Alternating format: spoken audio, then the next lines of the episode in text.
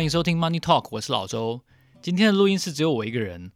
因为从这个礼拜开始，我是想要实验一下一些不一样的形态，也就是每个礼拜有花一集的时间，跟大家把一些重要的新闻时事说清楚。这礼拜我认为最重要的一项新闻时事，当然就是流感疫苗了，因为我们看到综艺天王吴宗宪在他打完了流感疫苗之后，说他不舒服，然后甚至有晕眩的情况。然后我们也看到了有四例在打完了流感疫苗之后死亡的案例。不过当局已经紧急的澄清说，这两者之间是没有关联性的，也就是说，他们是因为本身身体可能是因为某些慢性病的关系，所以造成了死亡。那流感疫苗，很多人说，但为什么不能追加呢？流感疫苗到底有什么排程上的问题？不是随时采购就有的吗？今天我们就想来分享一下关于流感疫苗你应该知道的七件事情。我是我在整理了许多的新闻之后，我认为值得注意的一些现象。首先就是这个钱从哪里来？今年全台湾公费的流感疫苗四价的施打数量大概是六百万剂。从采购，然后所有的卫生所、诊所的这个服务、小学学生的注射，他们的钱从哪里来呢？你知道吗？这个钱是从烟捐来的。如果你有抽烟的朋友，你就知道烟越来越贵，一年比一年贵。它的原因就是因为政府要跟你收烟捐。可是烟品健康福利捐这个东西流到了政府的国库之后，竟然这笔钱最后是拿来做疫苗采购，然后预防跟接种的这一条龙的经费。那换句话说，如果台湾的抽烟的朋友抽得越多的话，等于烟民的收入转向以公费的形式来照顾了台湾公费流感疫苗注射的这些国民民众们，这个逻辑好像听起来怪怪的。也就是说，如果台湾人抽的烟越多的话，我们台湾社会就有越多钱来给这些符合公费注射资格的人来注射流感疫苗。这不是怪怪的吗？因为抽烟抽越多，不是应该越不健康才对吗？那我们政府既要筹措财源，我知道在财源上永远钱从哪里来，永远是个大的问题。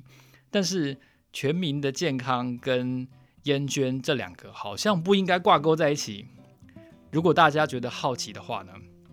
你可以去研究一下。因为在二零一六年的时候，流感疫苗的公费接种量是增加一倍，从三百多万剂变成六百万剂。所以全人口的含盖率从百分之十三变成百分之二十五点五，二十五点五这个数字就是陈时中说自然在统计学上自然可以达到免疫的一个效果。所以烟捐竟然是照顾公费流感疫苗最主要财源，这件事情实在是太奇怪了。我觉得大家应该好好思考一下。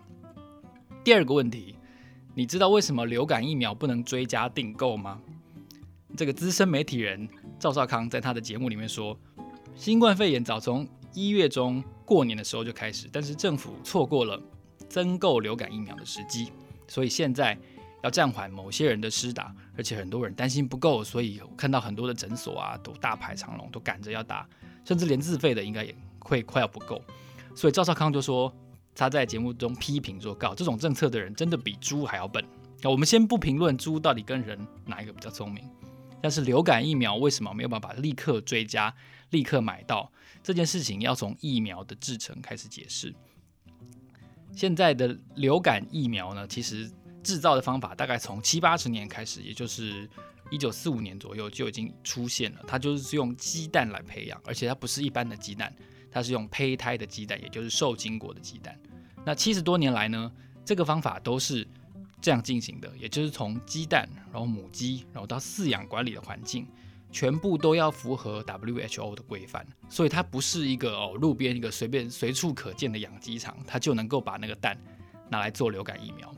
因为这样子的鸡呢是属于特殊的品种，它培养出来的病毒的鸡蛋也不能拿来吃哦。所以这些鸡要用来做疫苗的时候，它在全程饲养，它是不能打任何的疫苗。然后呢，它必须要喂天然的水，喂天然的饲料，然后。生产鸡蛋之前的鸡也不能注抗生素，而且最重要的是，这个鸡的年龄必须在二十八周，介于三十五周之间，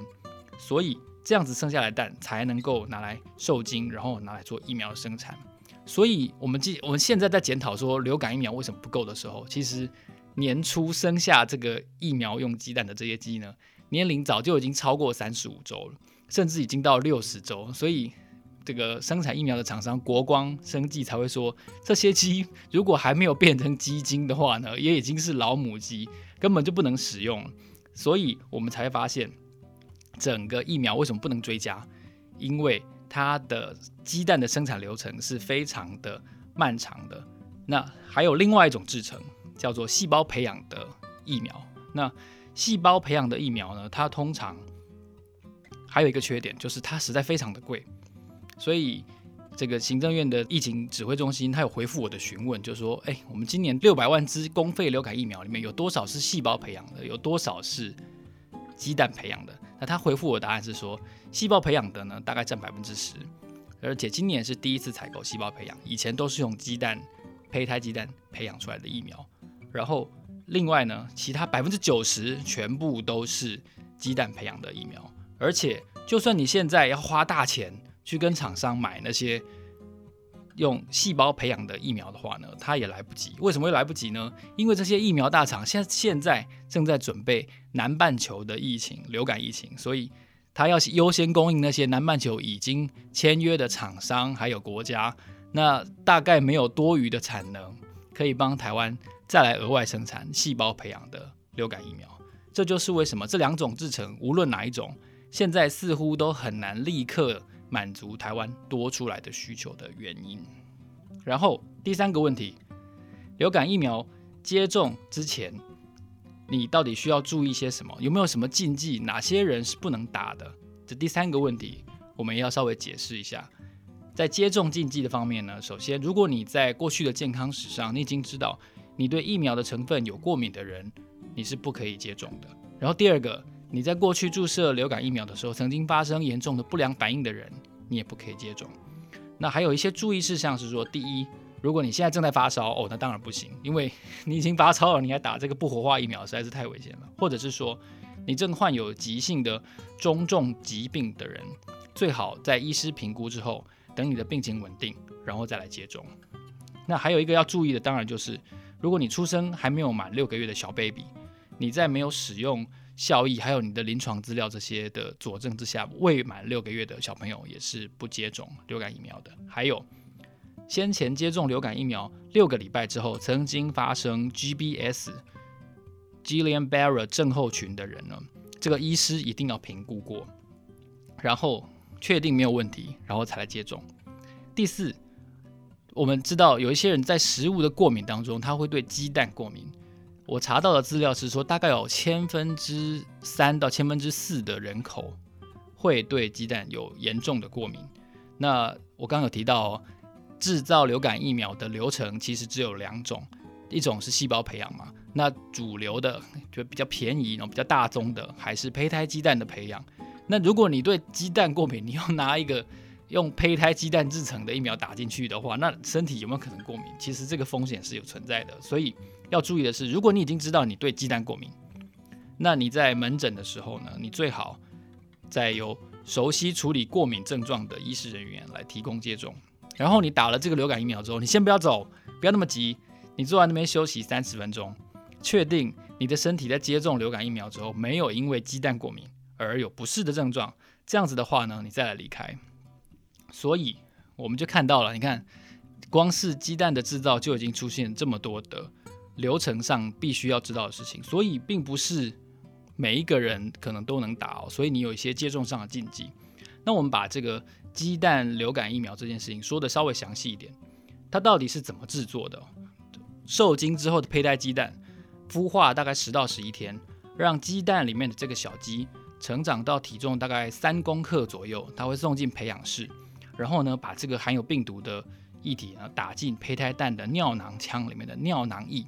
让这个病毒来攻击小鸡的身体，